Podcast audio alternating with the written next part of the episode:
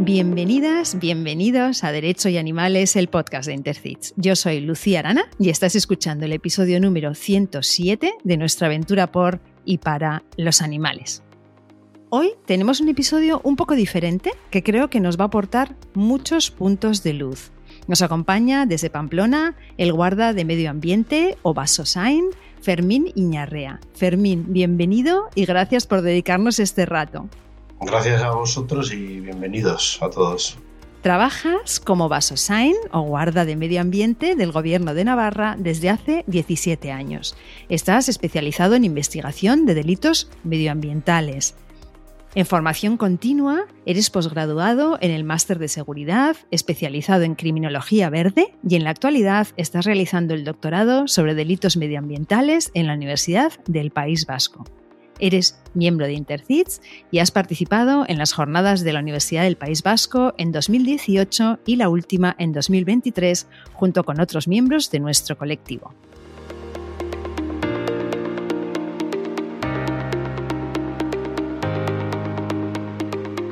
Fermín, vamos a jugar a esto o aquello. Como hacemos siempre, elige solo una de las dos opciones. ¿Coche o transporte público? Transporte público. ¿Hablar o escuchar? Escuchar. ¿Bocadillo o pizza? Bocadillo. ¿Más tiempo o más dinero? Tiempo. ¿Necesitas más tiempo en este momento de tu vida? Sí. no, pero sí que es cierto que eh, el tiempo se va, pero el dinero va y viene. Así que yo necesito tiempo, no tengo horas al cabo del día. Sí, sí, sí. Esta pregunta cuando la estaba enunciando estaba pensando que creo que depende mucho del momento vital y de la edad, ¿no? Seguramente hay épocas en las que dices, no, ahora necesito más dinero, pero hay momentos vitales en los que dices, por favor, yo lo que quiero es, es más tiempo, ¿no? ¿Prisión o multa? Creo que esto es el final de la película. ¿Puedo decir prevención o gestión del delito? Venga, vale, aceptamos, aceptamos pulpo. ¿Primavera o otoño? Otoño. ¿Otoño? Mm. Ah, mira, precioso en Navarra, ¿no? Sí. ¿Películas o series? Las dos. Y añado documentales. Vale, ¿nos quieres recomendar alguna? ¿Algún docu que hayas visto últimamente, si te, si te acuerdas? La semana pasada salió en, en la 2 Hispania, Tierra de Conejos. De los mejores documentales que he visto últimamente. Muy, muy bueno. Pues lo vamos a dejar en las notas del programa para que nuestra audiencia lo pueda, lo pueda ver. ¿Atardecer o amanecer? Amanecer. ¿Grupos grandes o reuniones íntimas? Pequeñas reuniones. ¿Y llamada de teléfono o audio de WhatsApp? Digo llamada, pero también digo que soy de los que llevan móvil en silencio. o sea que si te llamamos no, no nos vas a atender. Bueno, no me enteraré, lo más seguro, no. Os llamaré después. ¿Y los audios de WhatsApp los utilizas? Muy poco. No, no, no me gusta. Muy Es que no comprendo para qué se crea un audio de WhatsApp teniendo la llamada. A mí me parece muy interesante, me parece un tema muy interesante porque yo tengo conversaciones con amigas y con compañeras eh, de tema laboral solamente por audio de WhatsApp. Nosotros ya no nos llamamos. Entonces yo creo que ahí puede ser un tema de, no sé, de, de no invadir a la otra persona, ¿no? El audio lo escucha cuando pueda, la llamada te la tiene que atender en ese momento, pero es verdad que el audio queda grabado y muchas cosas, si te dan datos, es difícil. O sea, a veces es mejor pues un mail, según que te cuenten, ¿no? Claro. Si tú quieres dar datos, escribes un correo, pero es que también creo que a nivel social nos estamos acomodando a eso. O sea, en vez de quedar a tomar tú y yo un café y hablar de nuestras cosas, oye, mándame un audio, venga, a ver, ¿qué, qué tal el día? ¿Qué tal el fin de? No, no, oye, vamos a quedar o me llamas si te interesa. Yo a veces tiro demasiado del WhatsApp también por eso, pero me parece un error, ¿eh? Porque si tú de verdad te interesas por mí, llámame. O quedamos. Claro, pero a veces es difícil quedar, pero ya para eso está el teléfono. O la videollamada, vamos.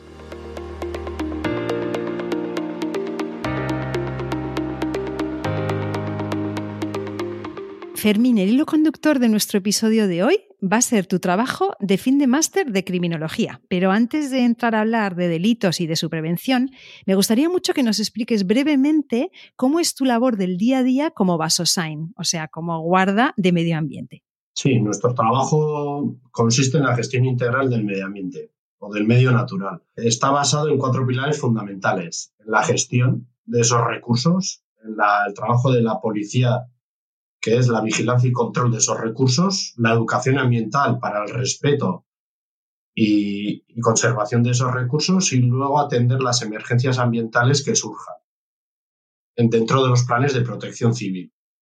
Entonces, por ejemplo, la gestión engloba los trabajos tanto eh, de, inventario de esos recursos naturales, digamos, de fauna, de flora, de recursos forestales, micológicos, como el aprovechamiento de los mismos. Nosotros controlamos los aprovechamientos forestales, las cortas que se hacen en el monte, el control de la actividad cinegética, el control de la caza, de la pesca, el control de la actividad industrial, en base al inventario de los recursos que hemos dicho, la Administración va a emitir una serie de resoluciones y esas resoluciones somos los encargados de controlarlas.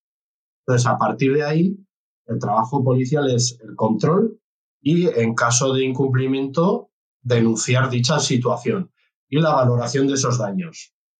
El tercer pilar sería el de la educación ambiental y nosotros comprendemos la educación ambiental en un sentido global, tanto dirigida a la sociedad en general como a colectivos específicos. ¿Qué quiero decir con esto? A nivel educativo se debiera contar con un programa, con un programa que abarcara las edades desde educación infantil hasta las universidades. A nivel de colectivo específico, pues, pues se podría englobar agricultores, cazadores, usuarios del medio, o sea, no quiero poner nombres, sino generalizar los diferentes colectivos que utilizamos el medio natural, ¿vale? Es muy interesante, la, es que la palabra educación siempre la enfocamos a la, población infantil, pero es que la educación ambiental lo es todo. Tú cuando nosotros detectamos un incumplimiento y hablas con la persona responsable que ha cometido esa infracción o ese incumplimiento, tú le estás informando de qué ha pasado, te estás informando de por qué ha hecho eso, tú le estás diciendo por qué ha incumplido y le estás diciendo, oye, mira, vas a ser propuesto, o sea, vas a ser denunciado y por esto, por esto y por esto, pero tú comprendes por qué lo has hecho y tal, y, vas hablando y la gente va diciendo, vale, vale, sí, correcto, lo asumo y no, vuelve, no volveré lo de siempre, pero generalmente la gente comprende lo que hace y, no repite, no reincide. Si tú informas a un colectivo específico, por ejemplo, la federación, las federaciones territoriales de, del motor, ¿no? del motociclismo, Tú les informas que no pueden circular por determinados caminos, que tienen, que cumplir con la normativa de circulación, que cuando vean a un agente de autoridad deben frenar. Cada vez que una persona salga al campo y piense en circular campo a través, dirá, bien, no, mira, es que esto es así, tienes que circular por este camino o directamente no voy a un circuito de motocross. Si la gente está informada de que hay cosas, de qué cosas están permitidas y qué cosas no, seguramente el 100% no lo vas a reducir, pero más de tres cuartas partes de las personas van a, van, a cambiar el chip y van a decir, vale, me voy, vale, corrijo mis intenciones, ¿no? Hablando así. Y posteriormente la atención de las emergencias. ¿Cómo no vamos a participar en un plan de protección civil si somos un servicio público? No se comprendería que no participemos en los incendios forestales, tanto en la prevención como en la investigación como durante la extinción con los bomberos. La investigación es vital porque de las conclusiones que tú saques de cada investigación, analizarás ese conjunto de datos y podrás emitir informes de prevención, podrás desarrollar políticas de prevención. En un plan de inundaciones, nosotros estamos todos los días circulando junto a los ríos y a, y a, las, a los cauces. Sabemos o informamos de cada vez que hay un tapón, en el río que puede provocar que ese río se desborde en determinado punto si, se incrementa el caudal. Somos conocedores tanto del medio natural como de la gente de los pueblos. Conocemos a los presidentes de cada concejo o alcalde de cada municipio. Si se pierde una persona, un montañero en el monte, ¿cómo no vas a contar con nosotros? Pues poco a poco las administraciones están contando más con los agentes forestales. Considero que estos cuatro pilares son fundamentales. A, poco que falte uno de los pilares, ya será otra cosa, pero un agente forestal no. Ejemplos tenemos en el, en el resto de Europa. Ahora Francia ha creado, ha configurado un cuerpo que se llama el ONEMA, la Oficina Nacional de Medio Ambiente, y ha, coincidido con la Policía de Medio Ambiente. Aglutina a todos los agentes de autoridad de, bosques, caza y pesca. En cambio, Inglaterra, por ejemplo, no tiene guardas forestales, son voluntarios.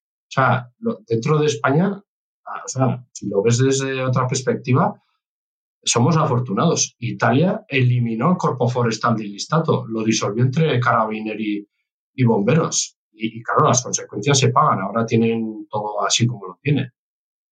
Pero bueno, creo que es necesario que la sociedad comprenda que es un privilegio, o sea, que más que privilegio, que es necesario tener un servicio público como son los agentes forestales. Tu trabajo de fin de máster versa sobre la teoría de la oportunidad concretamente aplicada a los delitos medioambientales.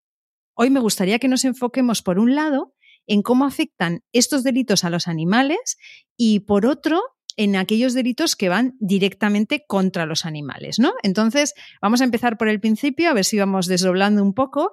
Eh, ¿Qué es la teoría de la oportunidad en general? El trabajo tomó como base el artículo de Felson y Clay de La ocasión hacia el ladrón.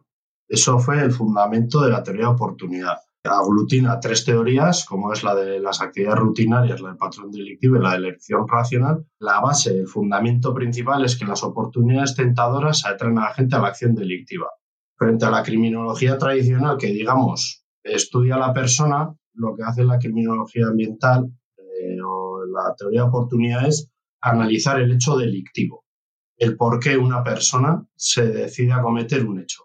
Entonces, a partir de que tú identifiques los diferentes factores que propician ese hecho, tú puedes trabajar, tú puedes desarrollar políticas de prevención frente a ahí. Con esas tres teorías y las medidas que se derivan de esas tres teorías, lo, eh, lo analicé junto con los delitos medioambientales y a partir de ahí formulé hipótesis de actuación. Entonces tampoco puedes desarrollar lo que tú quieres. Pero bueno, ese es un inicio. Entonces, has dicho que dentro de la teoría de la oportunidad hay tres teorías, ¿no? La de la actividad rutinaria, la del patrón delictivo y la de la elección racional. Me gustaría hablar de cada una de ellas y si puede ser que pongamos algunos ejemplos de casos con animales, ¿no? Entonces, vamos a ver la primera, que era la teoría de la actividad rutinaria. ¿Qué, qué significa esto? Cohen y Felson lo que hicieron, realizaron un estudio en el cual estudiaron la comisión de los delitos predatorios en Estados Unidos durante la década de los 60-70. Mediante ese estudio identificaron que para que se cometiera un delito eh, hacía falta tres elementos. Una víctima, un objetivo apropiado, un vigilante adecuado y un delincuente motivado. Entonces, la modificación de uno de esos solo de uno de esos elementos hacía que no se cometiera el delito. Entonces, a partir de ahí, nosotros ya podemos actuar. Un ejemplo en los animales, pues por ejemplo, sería, si nosotros tenemos, sabemos que en una zona determinada hay, hay un lince, que sería un objetivo apropiado, tenemos a, por poner un, un nombre, un cazador furtivo que para que venda ese, está motivado para cazar ese lince, para vender la piel, y el vigilante adecuado pues sería el agente forestal, si desaparece el lince, pues ya no se cometería el delito. Se, traslada o lo que fuera, ¿no? Si nosotros actuamos mediante políticas de prevención sobre el cazador, desanimándolo a que cometa el hecho, o hay, hay mucha presión policial para que el cazador no realice ese hecho, pues ya hemos conseguido el objetivo, no se cometerá el delito. Vale, muy interesante, muy interesante. La segunda es la del patrón delictivo. ¿Qué, qué es esto? Sí, esta teoría tiene como base que los delincuentes eh, desarrollen su vida normal como el resto de personas, como el resto de la sociedad. Identifican tres elementos fundamentales, el hogar, la escuela y el ocio, y a partir de las rutas que se, eh, que se desarrollan entre estos tres elementos, se cometen los delitos. Un ejemplo sería, bueno, teniendo en cuenta que siempre va a haber personas para delinquir, un ejemplo sería, pues, eh, a ver, una persona va de su casa al trabajo y durante el camino ve un ciervo con, unos cuernos impresionantes. y lo ve día tras día, tras día, tras día, pues igual mata el primer ciervo, pero al día siguiente aparece otro. Entonces, la repetición de la comisión del hecho delictivo, que es la caza furtiva, daría pie a la creación de un patrón que daría pistas a los investigadores, nos daría pistas a nosotros, a los investigadores, para poder crear un plan y atajar el hecho en sí. La idea es compilar pistas para, para identificar un modus operandi y atajar el problema. Vale, vale, vale, entendido. Y en tercer lugar, la teoría de la elección racional. Sí, aquí entra en juego el concepto de utilidad económica esperada y se entiende como tal que una persona delinque para obtener un beneficio económico de otra índole. Entonces, tú aquí ya puedes trabajar para, puedes aplicar todo el conjunto de medidas, pues por ejemplo, con la prevención situacional del delito, para desanimar, desincentivar a esa persona para que no cometa el delito. Si tú le aumentas el esfuerzo o le aumentas el riesgo de cometer ese delito, o, o le haces ver que disminuyen las ganancias por cometer ese delito, o si esa persona está muy tentada a cometer ese delito, pues le pones dificultades para que no lo cometa, ¿no? Esa persona al final va a decir, oye, mira, no me sale a cuenta, no cometo el delito. Entonces, tu trabajo como administración también yo creo que también juega ahí, ¿no? O sea, lo que comentaba yo antes, la prevención. Y a mí me parece que como agentes forestales la gestión integral del medio ambiente tiene que, tiene que aglutinar todo. Claro, o sea, la, idea es ponérselo más difícil de manera que, que de alguna forma no, no, compense, ¿no? O incluso, pues, eh, también la, de la forma contraria, ¿no? O sea, ponerlo eh, quizá más fácil para hacer otras cosas, ¿no? Lo vamos a ir viendo durante, durante el episodio, ¿no? Quizá facilitar una alternativa en el caso de, de los delitos o del maltrato animal, por ejemplo, ¿no? Entonces, yo lo que pretende la criminología en general, y entiendo que este tipo de teorías que estamos comentando en particular, es prevenir los delitos, o sea, que no se produzcan más que tener que castigarlos después, ¿no? Que hemos tenido mucho en este podcast de tema de derecho penal y tema de sentencias y al final todo lo que es la parte del castigo, ¿no? La parte punitiva. Pero eh, de hecho parece que mm, he probado que el incremento de esa severidad punitiva en los castigos no garantiza que se reduzcan los delitos. ¿Es correcto? Yo creo que sí. Lo que va a provocar es una evolución en los delincuentes para que no sean castigados. Sé que no es un ejemplo de animales, pero todos los años, por ejemplo, vemos que se adoptan medidas para evitar los incendios forestales estivales. Siempre se incrementan las penas, castigos, etcétera, pero lo que estás generando son los operativos de incendios, seguimos igual, pero lo que, eh, pero lo que estás generando es que las personas que pretenden dar fuego evolucionen para no ser castigadas. O sea, los, resultados siguen ahí porque sigue habiendo incendios, pero el, resultado no mejora. Eso es, o sea que lo que hacen es evolucionar para evitar la, para evitar el castigo y además seguramente eh, también hay estudios que muestran que según qué, penas, eh, al contrario, ¿no? En lugar de rehabilitar a las personas, las meten seguramente en, unos, en unos círculos de los que luego es incluso más difícil salir, ¿no? Entonces, Vamos más concretamente con la prevención, que es algo que, sé que a ti te gusta mucho personalmente y a mí me interesa mucho en este episodio. Los delitos pueden ser prevenidos reduciendo las oportunidades. Eh, lo, hemos, lo hemos abordado brevemente antes, ¿no? Entonces, vamos a hablar de medidas concretas que se proponen para esta prevención y que a ti te parezcan especialmente interesantes. A raíz del trabajo se identificaron hay que comentar que estas teorías siempre están aplicadas a delitos generales, nunca se han aplicado al medio ambiente. Entonces, la novedad de este trabajo es eso, aplicar algo general, algo tan específico y tan particular como son los delitos medioambientales. De ahí también la potencialidad de, que los agentes forestales, al ser tan específicos, podamos realizar este tipo de gestión y análisis de este tipo de delitos frente a otros servicios más generales. Como medidas específicas, pues tendríamos la prevención situacional del delito o la teoría del espacio defendible. La, prevención situacional del delito es un conjunto de medidas que se aplica a un problema específico en el que se busca precisamente, valga la redundancia, prevenir el hecho. ¿De qué está formados? Pues son cinco grupos de medidas aglutinados en aumentar el esfuerzo para delinquir, aumentar el riesgo percibido, disminuir las ganancias percibidas por cometer el hecho, reducir las provocaciones para delinquir y el último sería eliminar las excusas exculpatorias e incrementarles ese sentimiento de vergüenza por haber delinquido. Entonces tú, a partir de ese pentágono de medidas, poniendo eh, a la persona en el medio, tú ya puedes jugar, entre comillas, ¿no?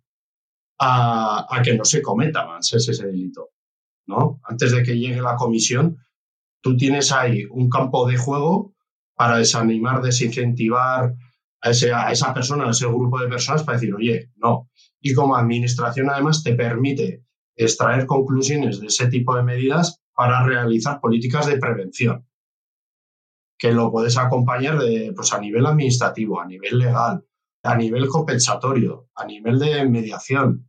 Ahora, ahora que habéis, eh, vosotros bien conocéis a Gema, ¿no? A Gema Barona. O sea, es que se abre un campo de estudio aquí. Vamos, es que es impresionante.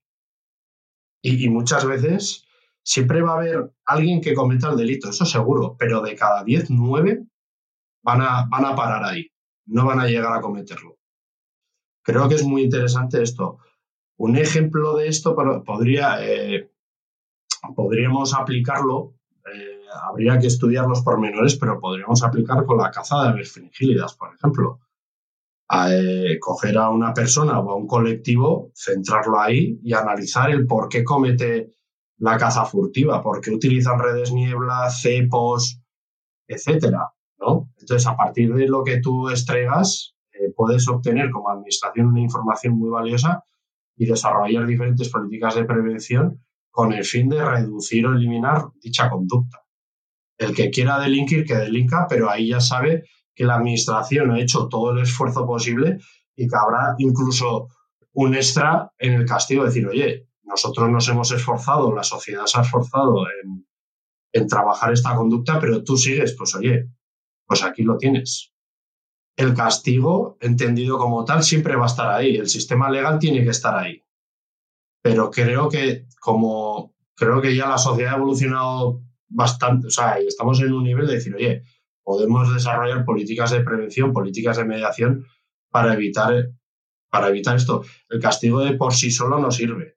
Tú cometes un delito, pagas por él con dinero o, con una condena y tal, pero si tú sigues creyendo que lo has hecho bien y que no aceptas, o sea, no entiendes el daño que has producido, seguramente estés sembrando un no futuro.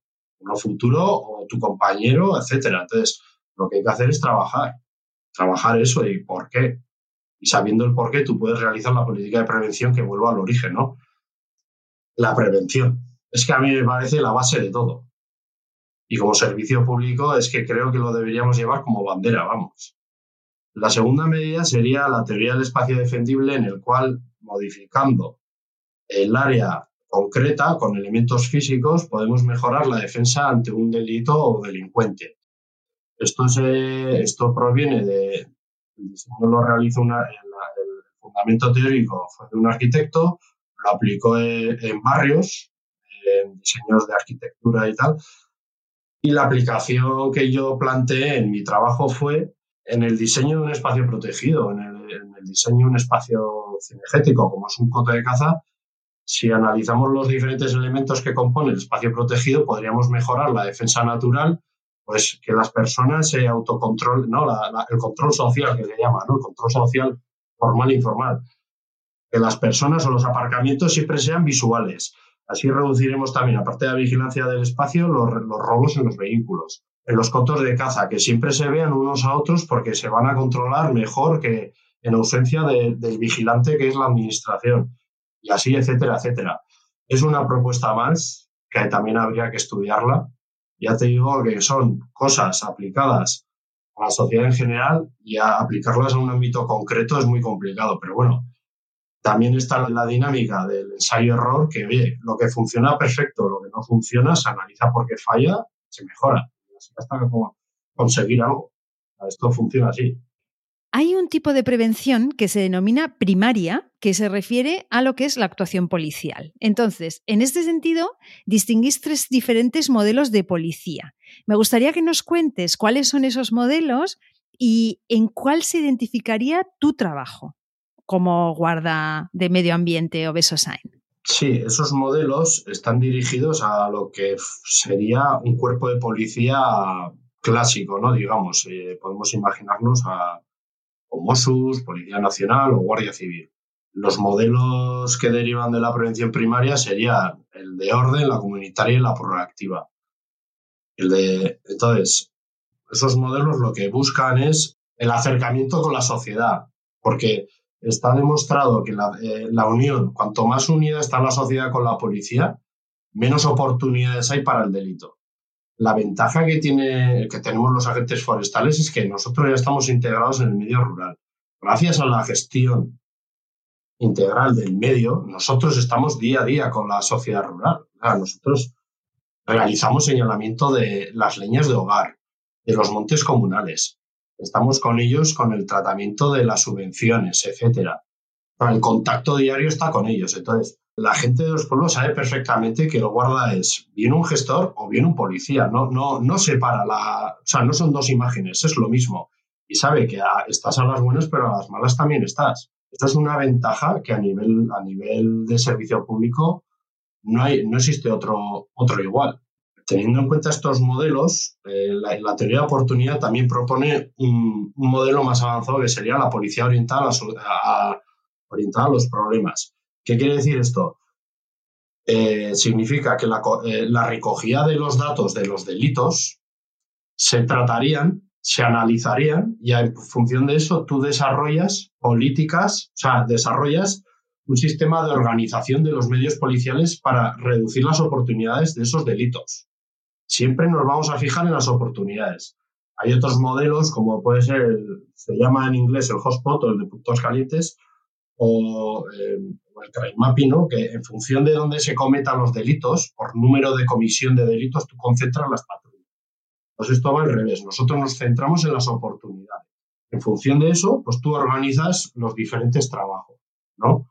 Entonces, pues bueno, también sí que considero necesario que los, nosotros ya partimos de la base de que nosotros ya tenemos ese modelo de cercanía, ¿no? de proximidad, o eh, ¿cómo se llama? Policía de, barrio, ¿no? Esa, esa, figura, ¿no? Que ahora está de moda, ¿no? Ahora les gusta a los políticos de policía de barrio. Teniendo en cuenta que nosotros ya somos eso, sí que considero necesario incorporar a los servicios de agentes forestales un modelo de gestión como puede ser el, el modelo SARA, que es un modelo derivado a prevención situacional del delito. ¿Qué significa? El modelo SARA son el acrónimo bueno, está en inglés, pero sería el escaneo de una situación que tú quieres corregir, el análisis de esa situación, la respuesta a esas medidas que tú has adoptado para corregir esa situación y el ajuste, lo que te comentaba del ensayo-error. Entonces tú en función de eso vas resolviendo situaciones delictivas o complicadas que tú quieras resolver como servicio público. También es cierto que no siempre tiene que ser delito. Tú puedes resolver una situación que veas pues que, oye, un conflicto social que haya surgido entre diferentes colectivos, etcétera. Este punto de vista lo puedes aplicar. A mí me gusta pensar que este conjunto teórico es una caja de herramientas. Tú coges la herramienta que te es necesaria en cada situación. Un martillo no siempre va a funcionar, una llave inglesa no te va a funcionar. Vas jugando.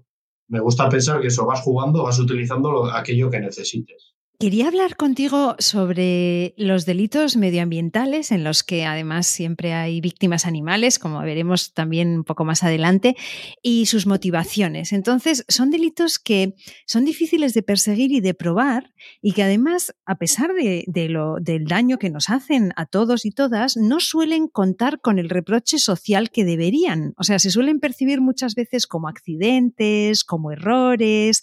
¿Por qué crees que esto es así? Nosotros, por ejemplo, cuando vemos, hay que tener en cuenta que los, los, delitos medioambientales es un delito que no suelen tener testigos porque se comete donde se comete, en el medio natural, y las víctimas suelen estar muertas o es un elemento inerte. Inerte en el sentido de que no es un ser humano. Un monte quemado, lo único, un monte quemado no tiene más que las pistas que te da el fuego. Un milano real envenenado está ahí, ¿no? O sea, la única pista es su cuerpo. Nosotros tenemos que ser lo suficientemente hábiles, estar formados y tener la proactividad necesaria para poder tirar del hilo, encajar las piezas y poder llegar a un responsable. Hay un problema aquí que es el, contexto del, del, medio rural, ¿no? Que se comenta, porque muchas veces, eh, generalmente, los autores no comprenden la, comisión de dicho delito, porque ellos dicen, no, no, yo lo que he realizado, yo lo he hecho de siempre, ¿no? O sea, como hemos comentado, no, no, eh, yo he puesto cepos toda la vida, pues total es una merienda de pajarillos, esto lo he hecho toda la vida y lo voy a seguir haciendo. Y dices, no, no, perdón, señor. La merienda de pajarillos igual hace 50 años se podía entender, pero a día de hoy pues es una conducta que está, que está recogida en el Código Penal y usted no puede realizar esto, ¿no? Es, es, un ejemplo muy local, pero bueno, una merienda de ranas. Aquí en Navarra hay determinadas zonas que se sigue capturando la rana bermeja, se va a la noche con foco, se coge, etcétera, pero ya es una especie catalogada y se entiende que es una caza furtiva, una especie catalogada. Es un atestado y esto va a Fiscalía de Medio Ambiente la gente tiene que, a pesar de que sabe que es un delito, la gente sigue consumiendo ese animal. Eso, por ejemplo, es un trabajo más, aparte de trabajo policial, es un trabajo de educación. Tienen que comprender que esa conducta ya no se puede hacer. Una medida, por ejemplo, analizando con la prevención situacional, ¿no? las 25 medidas que hemos comentado antes, pues habría que analizar el factor en sí y plantearles una alternativa otra solución posible, pero esta conducta no puede continuar en sí. Entonces, es muy difícil a nivel social cambiar este tipo de conductas, es muy difícil.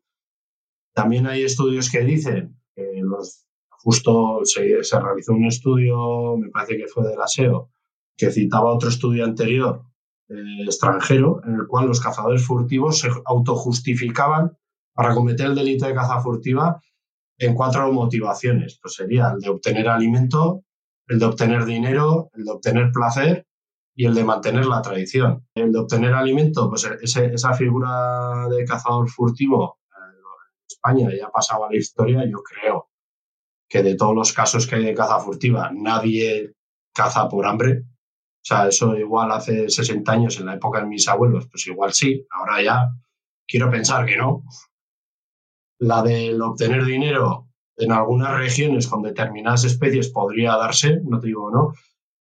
Y generalmente yo creo que se van a concentrar todas en, habría que identificar, pero entre placer y mantener la tradición. Luego hay un concepto además que también hay mucha gente que caza, eh, el mismo estudio del aseo cita el concepto de gamemanship, el placer de ser perseguido, de ser pillado, por la adrenalina que te pille guarda. Entonces, muchas veces también hay, también está ese concepto de estar ligado a la edad, etcétera. Bueno, ahí ya te metes en cosas de... Es interesante el tema este, el, tema de el tema de, del placer y mantener la tradición. Luego, claro, si ya te metes en mantener la tradición, ahí ya se autojustifican diciendo que, claro, como ya está recogido el Código Penal, pero es una, lo visten de un ataque de la sociedad urbana frente a la sociedad rural. Y así ya justifican, ¿no? Eh, camuflan la comisión de ese delito que no, no, es que el paraní es, lo hemos hecho siempre aquí, no, no, oye, no. Una cosa es el medio rural, que todo el mundo lo queremos, hay que cuidarlo, por supuesto, y fomentarlo. Pero esta conducta no lo puede realizar así. Me ha recordado el Paraní porque era una, una de las excusas que ponían precisamente, ¿no? Que era algo normalizado y extendido en todo el país valenciano, ¿no? Entonces, el papel de la gente forestal en, este, en esta situación sería de las dos, ¿no? Tanto de policía como de mediador, porque también somos partícipes de ese medio rural vivo y vemos muchas cosas que dices, oye, esto no va bien, esto tal, y para cuando tú, o sea, la gente también tiene que pensar que para cuando nosotros ponemos una denuncia, ya le has visto muchas veces a esa persona decir, eh, tranquilo, o sea, tranquilo, no vayas por ahí que ya sabes que nos vamos a encontrar y al final te encuentras. Y si te encuentras, tengo que actuar. Esto es así. Entonces, pues bueno, creo que como sociedad teníamos eh, tenemos que realizar muchos debates, pero uno de ellos es este, ¿no? ¿Qué tipo de medio rural queremos? Y si hay, situaciones que la sociedad urbana puede verse como agresora de un medio rural, pero el medio rural también está en un momento muy complicado porque está en peligro. O sea, es, cada día es más complicado vivir en un pueblo, trabajar en un pueblo. Hay mucha normativa y tal y como está la normativa y tal y como están los mercados, es muchas veces muy complicado llegar a un equilibrio. Pero ese es el trabajo de la administración pública. Ahí hay un nicho de oportunidades para la administración de decir, oye, mira, sí, vale, tenemos esto, pero tú tienes, sigue trabajando, pero aquí está la administración y, y trabajar todos en común, en, trabajar en red, ¿no? Que digamos. Entonces, pues bueno, a nivel social, pues también tenemos que hacer un esfuerzo para comprender a aquellos que están en el medio rural trabajando de esa forma. O sea, hay mucha gente en las ciudades que no entiende que hay que realizar quemas controladas para generar pasto para que luego coman las ovejas. Tú cuando les explicas, o, las vacas, o, o las yeguas, tú cuando les explicas que esas ovejas que comen ese pasto que has quemado en invierno generan el queso diazabal que tú te comes en la mesa. Y es así de claro. Porque ese diazabal no se, o sea, se puede replicar en una fábrica, pero no es el mismo queso que producen en la sierra. Y te digo el diazabal que te digo cualquiera del Pirineo, ¿eh? o el de Picos de Europa. Hay que hacer un esfuerzo también por entenderlo. Entonces, pues bueno, bueno, Fermín, has abordado cosas súper interesantes en esta, en esta última intervención. Me ha gustado especialmente y me ha parecido especialmente importante el tema de la mediación, ese, ese carácter mediador que, tenéis. También me ha parecido muy importante lo que has dicho de, del queso, ¿no? Del queso diazábal y esas cosas, que creo que, bueno, también hay una alternativa que hay que poner sobre la mesa, que es la alternativa de dejar de explotar a los animales y de dejar de tomar lácteos, por ejemplo. Esa sería otra alternativa, ¿no? Que sería la que yo defendería. Y me ha parecido, mm, no lo conocía para nada, el tema de las ranas. Eh, no tenía ni idea de que, de que existía esta, esta problemática. Y bueno, mm, lo estudiaré y, quizá podremos hacer en algún momento algún episodio sobre esto de las ranas, porque yo creo que nuestra audiencia, habrá mucha audiencia que le haya resultado sorprendente esto que has mencionado. Me, gusta, me gustaría hablar contigo y resaltar que los delitos contra el medio ambiente siempre tienen millones de víctimas animales a las que directamente no se presta atención. Y aquí tengo que entonar también un mea culpa de, la profesión periodística, ¿no? Porque tenemos vertidos, tenemos incendios, tenemos las talas de árboles. Cuando estás talando un árbol, estás talando la casa de, de, aves, por ejemplo, ¿no? El furtivismo. O sea, todos estos delitos que se mencionan como si fuese, bueno, un vertido Mm, y no se habla de, a cuántos individuos animales está afectando, se llevan millones y millones de animales por delante que además necesitamos para, nuestra, para la salud de nuestros ecosistemas. O sea que no, no solamente la importancia del individuo en sí, que para mí la tiene, sino también para, para el ecosistema en el que todos vivimos. ¿no? ¿Qué deberíamos hacer, en tu opinión, para poner esas vidas en el centro? Pregunta difícil, ¿eh? yo lo sé. Bueno, pues habría que analizar todos esos factores, ¿no? todos esos seres y desarrollar técnicas que los puedan incorporar a, los procesos. El sistema administrativo, o sea, el sistema sancionador, tanto el administrativo como el penal, están, se apoyan en un punto de vista eh, antrópico, quiero decir. Cuando ocurre un incendio, el daño es un valor económico. ¿Cuánto vale la madera de ese monte? ¿O cuánto vale ese pasto? ¿no? Pero nadie piensa que esa masa arbolada que ha ardido, ¿cuánto, cómo, qué relación tenía? ¿Cuánto volumen de aire purificaba? O, por ejemplo, cuando furtivean una determinada especie, si tú quitas ese depredador de, estoy pensando en un lince, quitas un lince de una zona y como consecuencia de esa desaparición hay un, pico de, población de conejos, ese daño al cultivo, ¿quién lo, asume? ¿La administración? ¿El investigado? ¿El agricultor? Nadie, el sistema en sí no, no recoge las interacciones que hay ante la pérdida de un elemento. Claro, y esto lo puedes extrapolar a todo. Ahora mismo tenemos un tema de moda, ¿no? Que sé que no es la palabra adecuada, pero es el pele de plástico, ¿no? Que todo el mundo estamos viendo los peles en la playa, pero nadie está valorando que ese, e, e, ese, ese, trozo de plástico se va a incorporar a la cadena trófica a través de los peces, a través de las aves marinas, que van a morir, si no están muriendo ya, Posteriormente, eso se va a incorporar a nuestra cadena trófica porque los vamos a consumir, sobre todo los peces, las aves no, lógicamente. Pero nadie está valorando eso. O sea, se van a, se van a valorar las labores de limpieza, pero el coste posterior, ¿qué valor ambiental? ¿Cómo, cómo incorporar eso, no? O sea, al final habría que cambiar del, punto de vista antrópico al ecocéntrico casi, ¿no? Es decir, no, no, que, que, es que los seres vivos tienen su valor, tienen su peso y tienen que formar parte del sistema, porque lo son. Entonces, pues bueno, es un punto de vista filosófico diferente. Cuesta, ¿eh? Cuesta, pero... Y a partir de aquí ya tienes todas las derivadas que bien conocemos, pues, la vertiente animalista, la vertiente ecologista, etcétera, etcétera.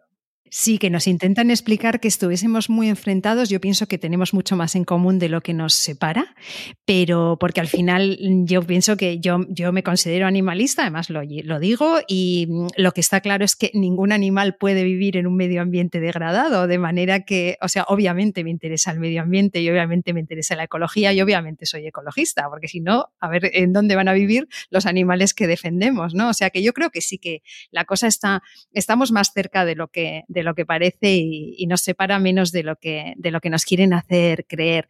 Eh, la siguiente pregunta que tenía, yo creo que la has abordado ya, has, has contado cosas muy interesantes, pero me gustaría incidir un poquito más en ella el perfil del delincuente ambiental es diferente del de otros delitos, ¿no? Entonces, has, mencionado ya algunos aspectos, pero me gustaría preguntarte si crees que esos aspectos que tiene este perfil de delincuente ambiental se pueden trasladar también a los delincuentes contra los animales. Son un poco diferentes a otro tipo de delitos.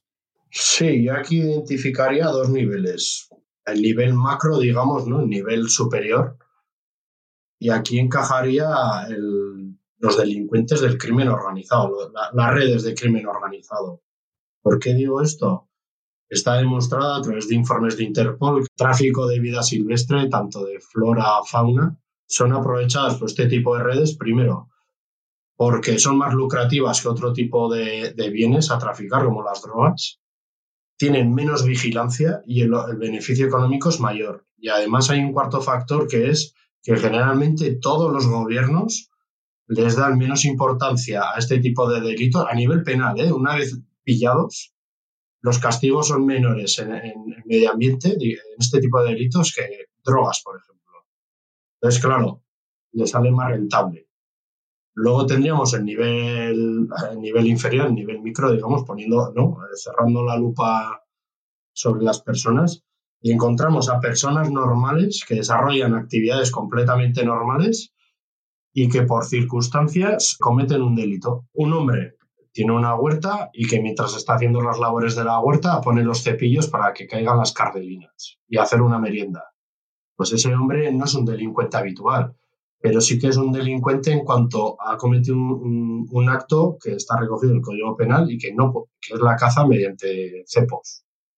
Pues esa, esa persona es una persona completamente normal y que a nosotros como administración hay una oportunidad ahí para evitar ese, ese acto delictivo. No voy a repetir todo el conjunto de medidas que se podrían realizar, pero esa persona, si tú le explicas la situación, o bueno, si no, otro ejemplo más, eh, que tiene unas gallinas y le, le, entra un animal a la noche, una fuina, una jineta, le entra un animal a la noche, le deshace el gallinero, eh, él se ve en la necesidad de, adoptar un mecanismo de defensa como es un cepo pero claro, él, no ve que comete un delito. Él, bueno, él, sabe, a veces puede saber que es un delito o que no, pero él solo entiende que a sus gallinas las mata un animal.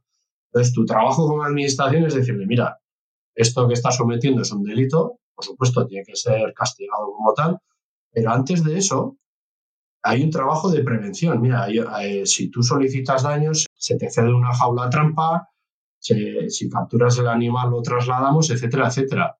Nosotros tuvimos un caso en un pueblo cercano a Pamplona en el cual una persona decidió por motu propio instalar un cepo, cayó una jineta, y, bueno, cayó una jineta, la mató, la despellitó.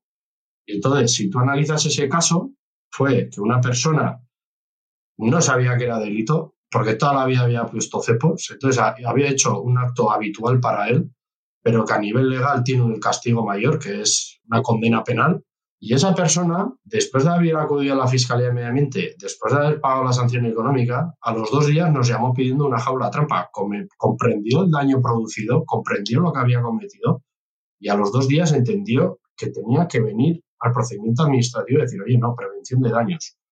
Y nosotros nos dimos por, o sea, dijimos, oye, que esto funciona, o sea, hablando con la gente, mediando con la gente, ¿no? Otra vez la palabra mediación, podemos llegar a un objetivo común que es que tú tengas tus palomas bien que las veas volar, que tú disfrutes, pero que también la jineta que está en el campo esté tranquila. Creo que esas dos dimensiones son, a, grosso modo, son, son las que existen en la delincuencia ambiental. Qué interesante este caso, este caso de la jineta. ¿eh? Me parece un caso muy interesante porque además es como muy representativo de situaciones que se producen, pues eso, ¿no? A diario en nuestro país, ¿no? Y Fermín, vamos a ir, eh, estamos llegando ya al tramo final. Te quería hacer una pregunta. Tú tienes una larga experiencia personal. Me gustaría que nos digas si has visto una evolución en la prevención y persecución de este tipo de delitos contra los animales y en qué aspectos. Yo llevo trabajando 17 años como, como guarda de medio ambiente aquí en Navarra y yo cuando entré la palabra de delito medioambiental era algo etéreo casi, ¿no? Era, se, la decías y desaparecía en el aire.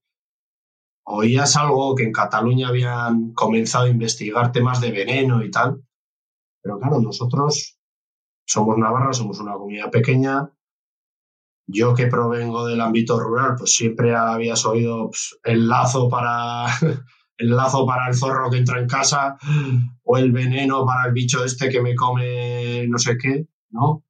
O incluso ya está otra vez la gata, ha dado gatitos, hay que resolver la situación, ¿no? Entonces, poco a poco, en estos 17 años, ya hemos visto una, una, una evolución en el sentido de decir, ya no se acepta lo de los gatitos, ya no se acepta lo del lazo, últimamente ya no se acepta eso de que queme el monte porque sí, entonces, tanto a nivel social como a nivel profesional, es decir, ya nos vamos profesionalizando más en el sentido de la investigación de este tipo de delitos. Ya no, el informe ya no es una hoja, ya tienes un informe de 5, 10, 20, 300 hojas.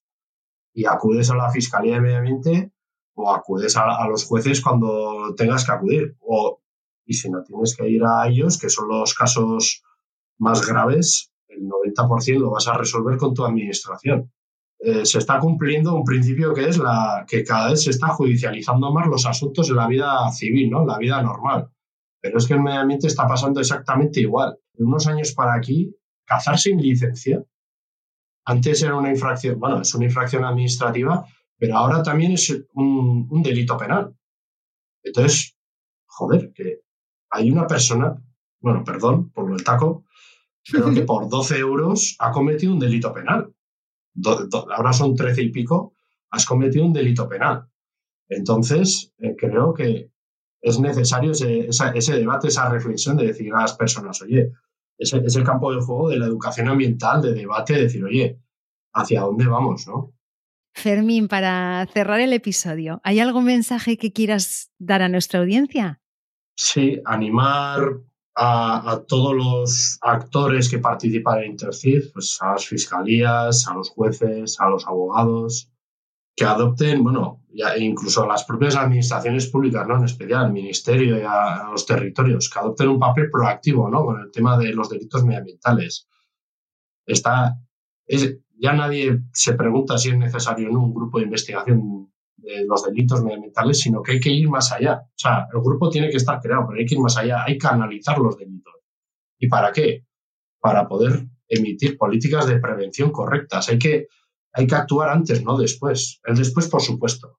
Pero es que hay que actuar antes. Y si actuamos antes, ahí es cuando se abre la, la navaja suiza de las herramientas, la mediación, la prevención situacional, eh, la educación ambiental, que es igual de importante que el resto de herramientas. Entonces, esto es un, trabajo de todos, de las ONGs, de, los servicios públicos, e incluso hay que mejorar el trabajo entre las universidades y los servicios públicos. Por ejemplo, en Cataluña tenéis un ejemplo, a mí me parece brutal, que los compañeros ahí en rural están trabajando con la Universidad de Barcelona la perfilación de delincuentes medioambientales. Y me parece increíble. Sé que es muy complicado incorporar a las plantillas criminólogos, pero si tú buscas, en este caso, por ejemplo, tienes al grupo de Gemma Barona de la Universidad del País Vasco, que es experta en mediación, pues oye, ¿por qué no tirar de ella? Tienes a la Universidad de Barcelona, que sabe de, trabaja en perfilación, ¿por qué no vamos a trabajar con ellos? Es algo que hay que, que hay que explorar, hay que fundamentarlo bien. Creo que es el futuro, el trabajo en red.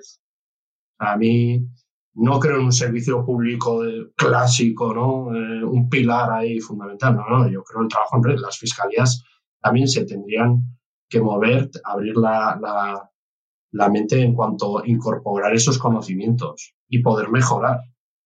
Porque el, trabajo en medio ambiente, insisto, es muy específico. Es muy difícil que un servicio público, te hablo como servicio público, un servicio público genérico que trabaje en algo muy específico como es esto. O sea, otros cuerpos de seguridad que trabajen en algo tan específico como medio ambiente es muy complejo. Pero es más fácil que un servicio como el de los agentes forestales, que somos específicos, trabajemos en red con otros para conseguir el objetivo común, ¿no?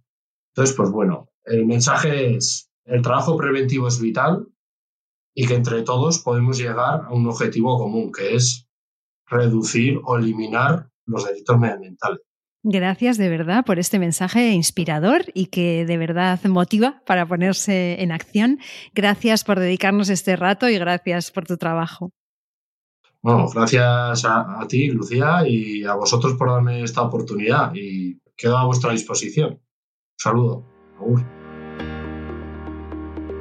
Pues hasta aquí un nuevo episodio de Derecho y Animales en el que hemos visto que los delitos contra los animales y contra nuestro entorno no son accidentes ni situaciones inevitables. Es importante estudiarlos, como hace Fermín y otros muchos expertos, y conocer sus características especiales para poder prevenirlos. Gracias un día más por vuestro apoyo. Os recuerdo que podéis enviarnos mensajes de voz a info.intercits.org. Volvemos en 15 días con un caso que salió en todos los medios de comunicación por el perfil del agresor. Cuidaos mucho y no os olvidéis de que ya ha llegado nuestro tiempo, el tiempo de los derechos de los animales. Nación Podcast te agradece haber elegido este podcast.